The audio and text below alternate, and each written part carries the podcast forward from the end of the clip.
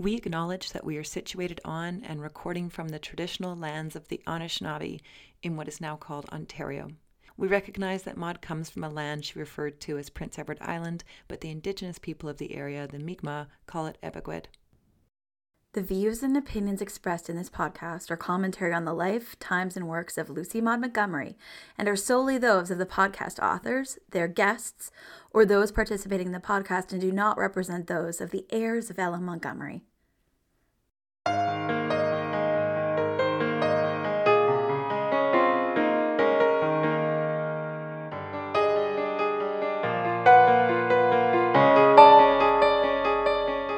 Hi there, and welcome back to Maud Books, Babes, and Barbiturates. I'm Jen. And I'm Steph, and we are launching into episode two.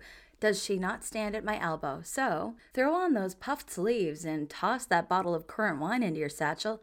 We're off to Green Gables.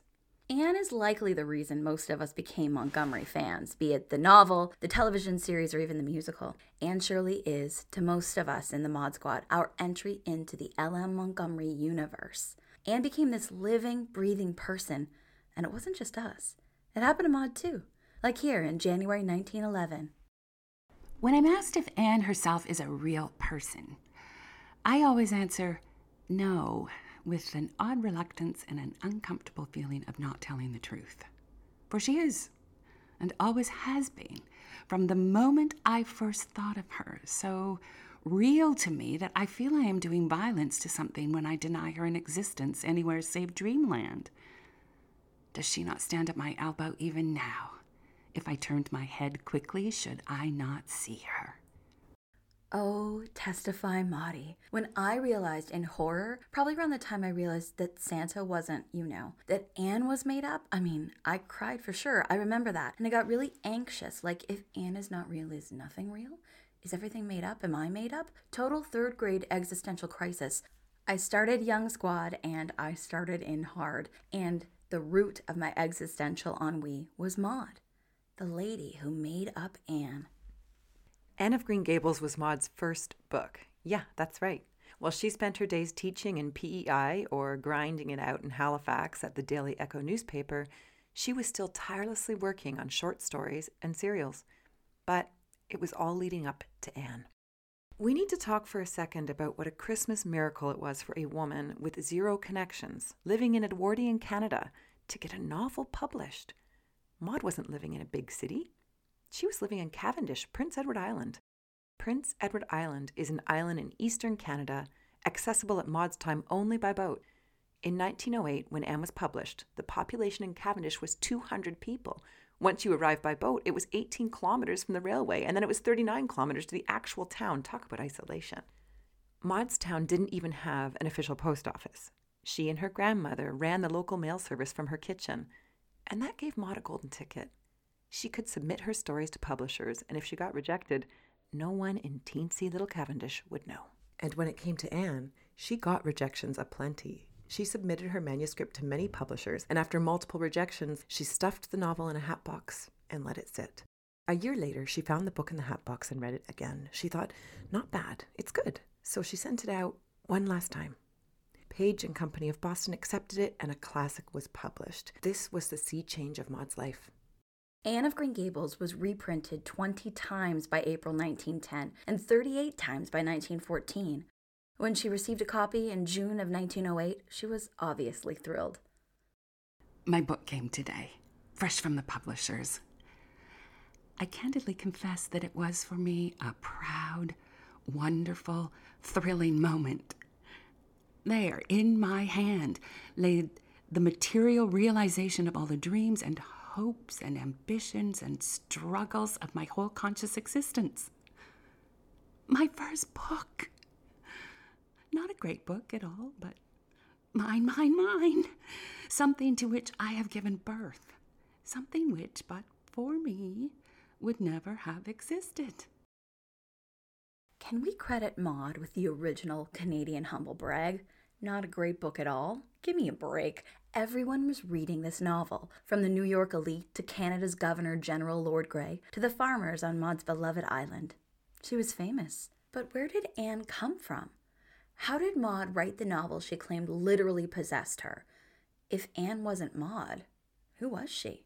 Maud had claimed Anne's physical appearance was inspired by Evelyn Nesbit, the world's first supermodel.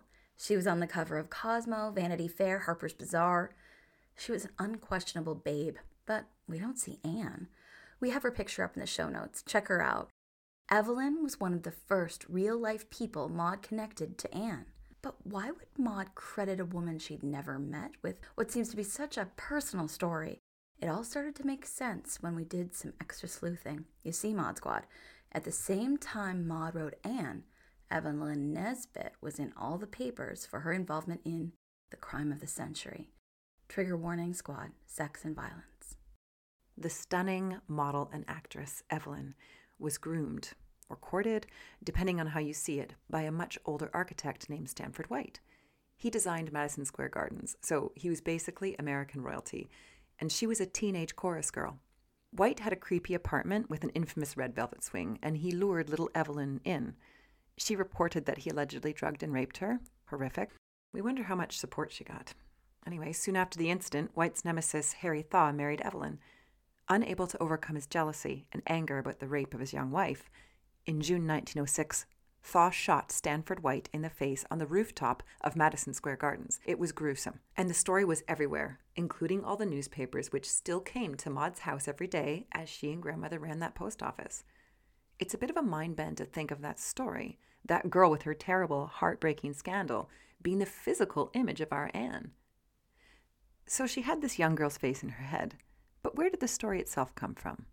Well, Maud was a vision board believer and scrapbook enthusiast before anyone had ever heard of Brene Brown. She would often clip quotes and pictures together, and this continued throughout her life. Uh, we put some of the scrapbook pages in the show notes. One such clipping was Couple adopt boy and get girl instead. And she held on to it for years. Many of us would slough this story off, but think about where Maud was coming from. She must have wondered would her father have kept her if she were a boy? Would he have taken her out on the frontier with him? Would her grandfather have loved her unconditionally if she were a boy?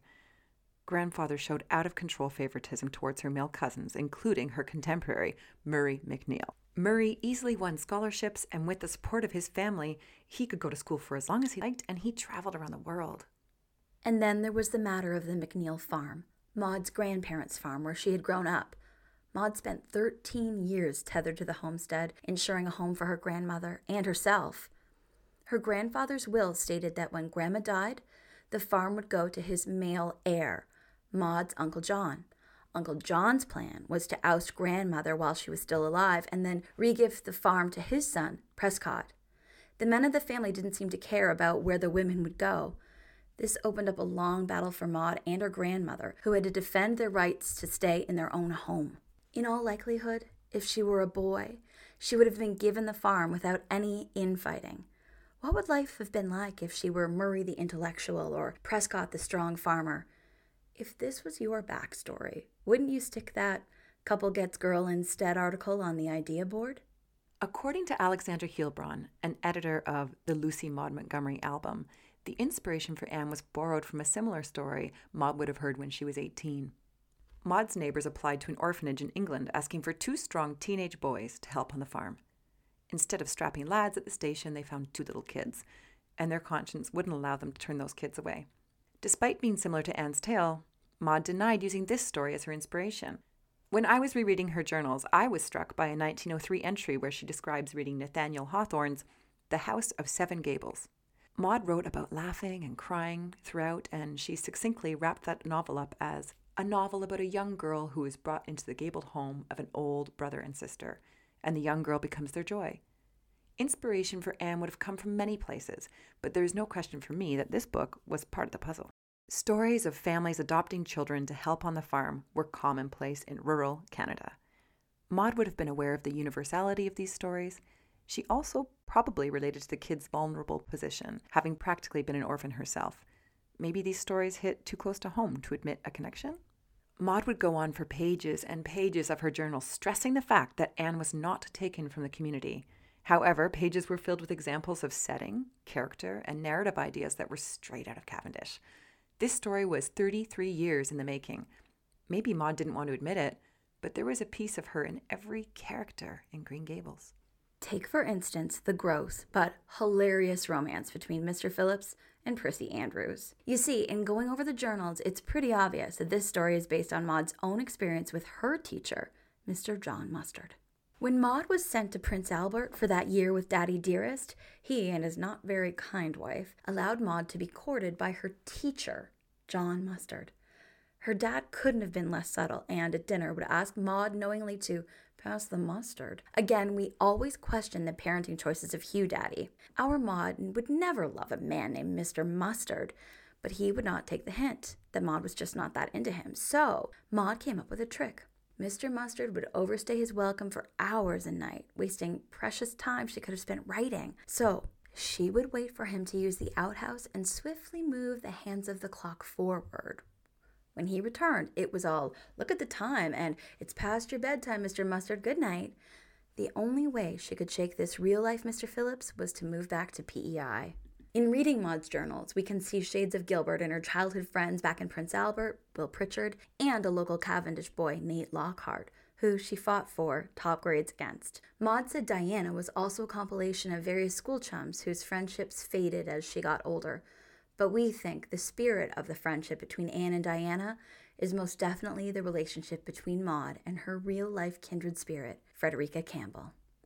Frederica, who went by Fred with an E, was eight years younger than Maud and a cousin, of course.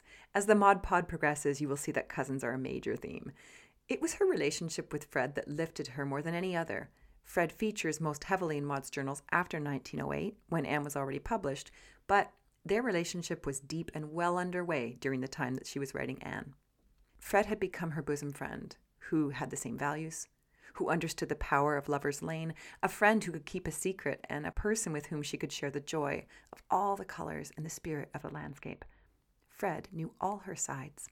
Things would be getting bleak with their grandma, or later on in Maud's life, they would get dire with her husband Ewan, or with her writing, and Fred would show up. Shazam! Maud would be happy again. The depth of their relationship is illustrated by this instance in March 1910.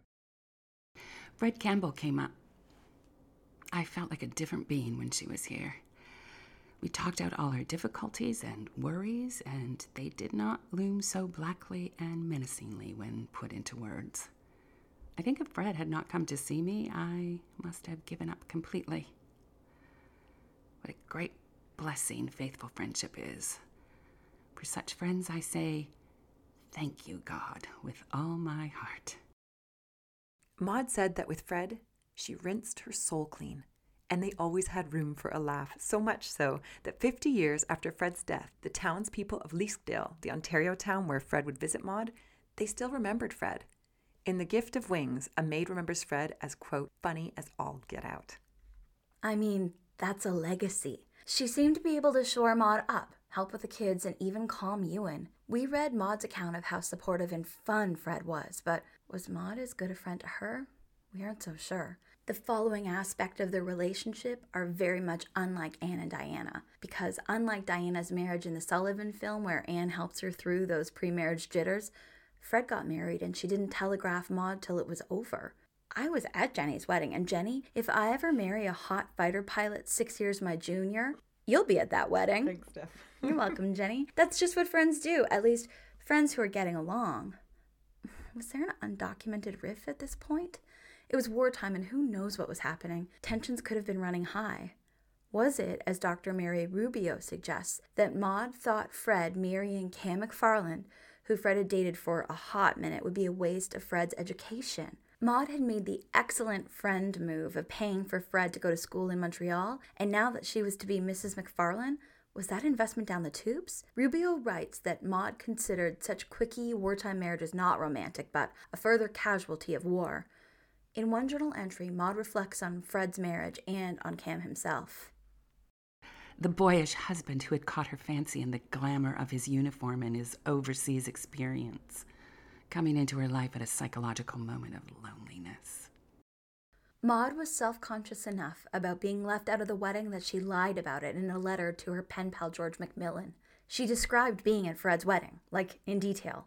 So we wonder Did Fred tire of always being the constant wingman and congratulating Maud on all of her successes? We can buy it. Maybe she wanted her wedding day to be the one time where she was the most important girl in the room.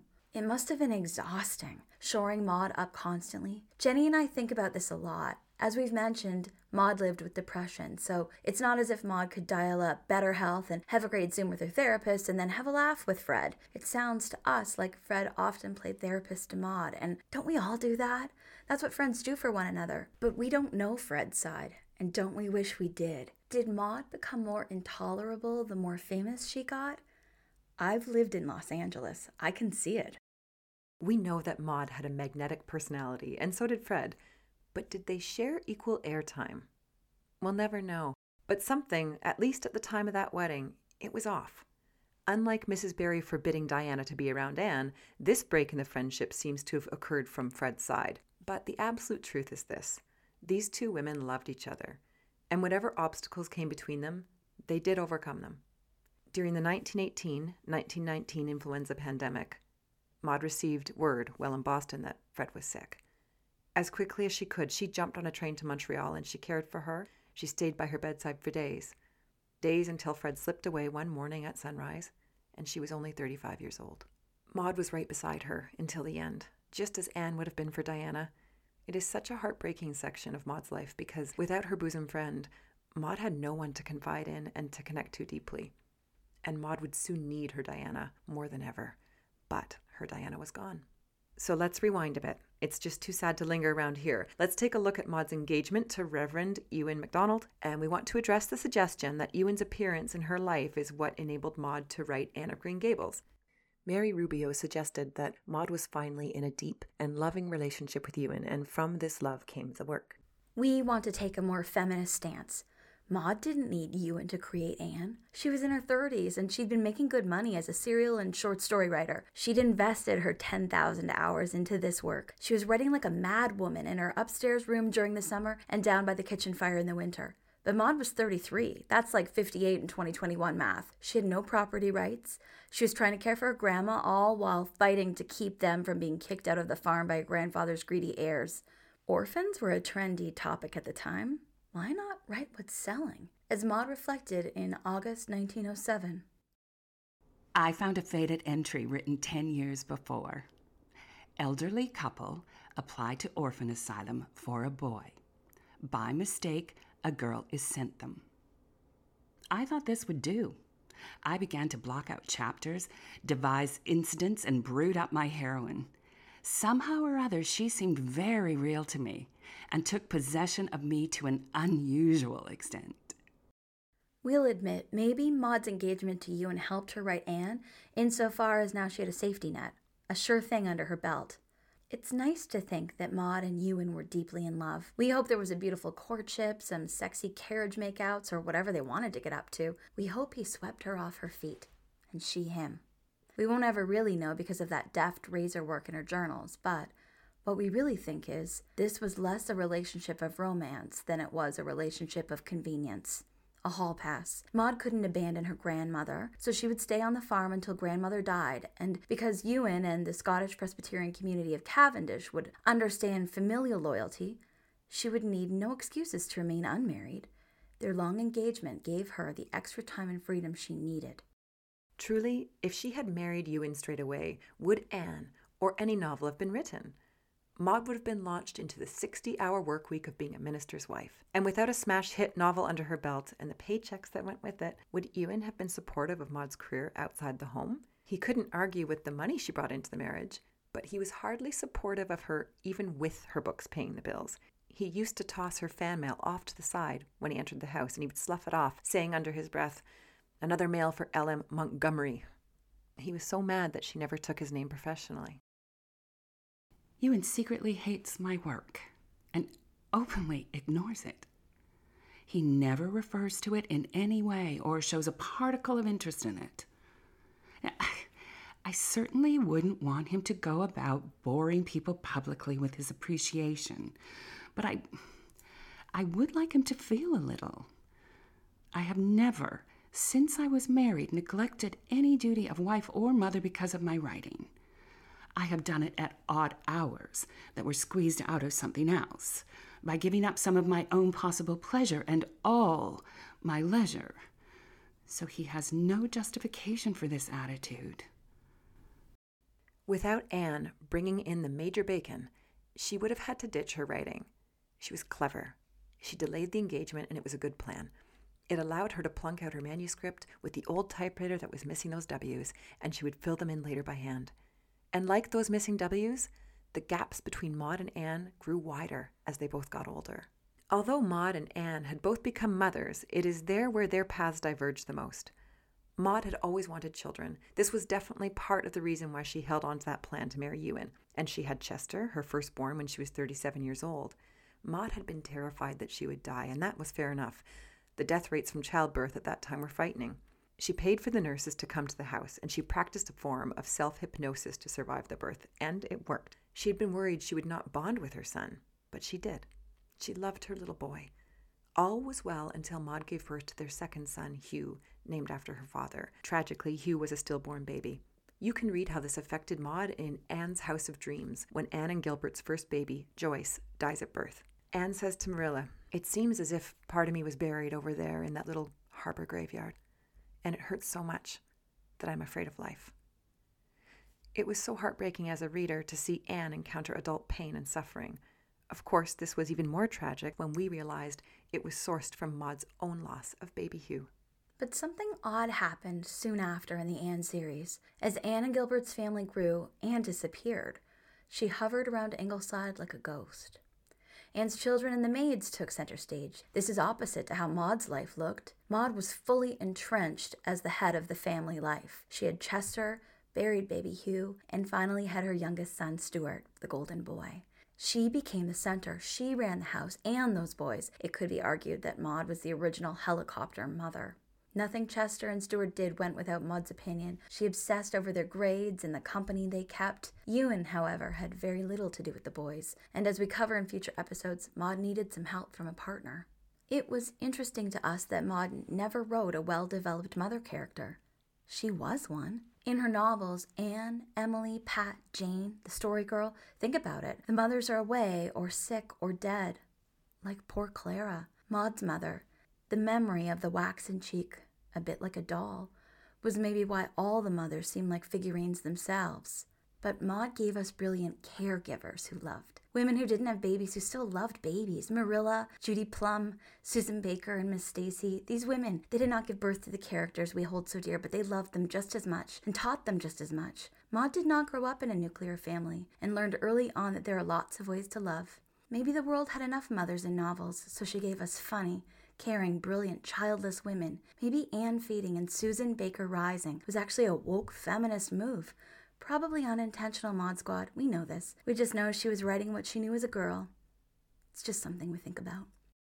As Anne rattled around in the background of her home, contrarily, Maud was at the forefront of her home with the help of a maid and also leading the community. The pressure for Maud to be in charge of ladies' auxiliary meetings and church picnics was because she was a minister's wife. I mean, it sounds exhausting just saying all that out loud. Maud once wrote to a pen pal, George Macmillan, quote, Those whom the gods wish to destroy, they make ministers' wives. Here's the deal. The community who hired Ewan also owned the home that the family lived in. And because of this, the entire family, not just Ewan, were under scrutiny and expected to contribute greatly. The community might have been excited to have the writer of Anne in their congregation, but that didn't mean that they expected anything less. And Maud, of course, never shirked her duty. Rubio states in The Gift of Wings that even when she had to go and visit the congregation in the evening, she would bring her needlework with her. She'd go on the rounds. I like to picture her there, probably quite bored out of her mind, half listening, half nodding to the local gossip, and wishing she could just be writing and having to channel those frustrations into her new cushion or a wall hanging. She was asked to write an article for Chatelaine magazine in 1931. It's in the show notes, and it was called Open Letter from a Minister's Wife. It was basically telling people that the minister's wife was a tough job and to please put your criticisms to the side. Whether it was how the home was decorated or how the wife did her hair, she wanted the community to recognize that she was a woman, just like any other woman in the community, and she was trying her best. We can only imagine she relished the opportunity to diplomatically air her grievances. Before she married Ewan, she was aware of the role of minister's wife as an outsider, but I would imagine she didn't know how relentless it would be and how little privacy she would actually have. She must have felt constantly under the microscope. And on top of that, she wrote many of Ewan's sermons when he wasn't capable, and she hid that from the community. She could have used some space from all the demands, but she never outwardly complained, and the communities she served do remember her fondly.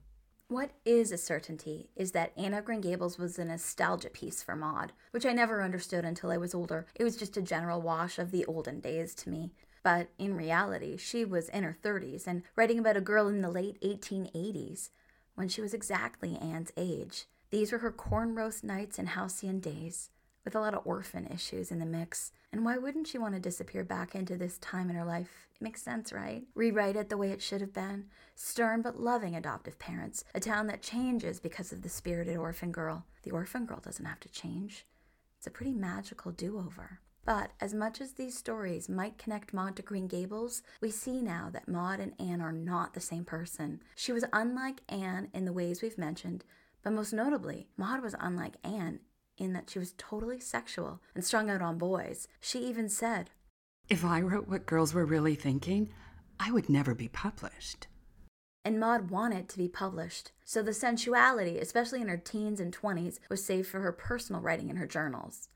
Maud, as an erotic sexual woman, was steeped in her novels, but you have to dig a bit. Don't waste your time with Gilbert or Teddy King or Jingle. I love that character name. You won't find anything. Look, Mod Squad, for LMM's Odes to Nature. The purple prose everyone loves to go on and on about. You see, Squad, in true Victorian Edwardian writing, you couldn't long for a penis, but you could long for the peninsula.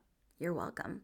This came together for me after reading Irene Gammel's essay on Maud's erotic landscapes. Here's Maud looking at a hayfield in 1925. Keep in mind, it's just a hayfield, everybody. Wave after wave of sinuous, glistening wave shadows were going over it. I have not seen just the exact effect for years. A flood of ecstasy washed through my soul. The mystic curtain fluttered, and I caught the glimpse of eternal and infinite beauty, which Emily called her flash. I fairly trembled with the wonder and loveliness of that supernal moment. Only a moment, but worth years of ordinary existence. I'll have what she's having. This is the flash from the Emily books. As Irene Gammel explains, Montgomery's flash, as described in her journals, is so overt in its physical mimicking of female orgasm that she takes pains in her fiction to mask it physically under the guise of pantheistic ecstasy. No wonder I spent so many hours reading the Emily series. But back then, sex did not sell, especially if you were writing about an adolescent girl. Anne didn't worry about boys. She had her new family, best friend, and a school to rule, but we now know Maud was not Anne. Sure, she was equally as headstrong, quirky, and loyal, but unlike Anne, she was also a real life boy crazy Stacy, and sexy, and sensual, fearless. And that's what we'll be getting into next week. You're going to want to put on your most revealing pinafore. I mean, hot times in Lower Bedeque, my friends. So hold on for next week, episode three The Most Vital Subject in the World. Hint, it's Maud and sex. Ooh, it's getting juicy. Bye, everybody. Thanks. Bye, everyone.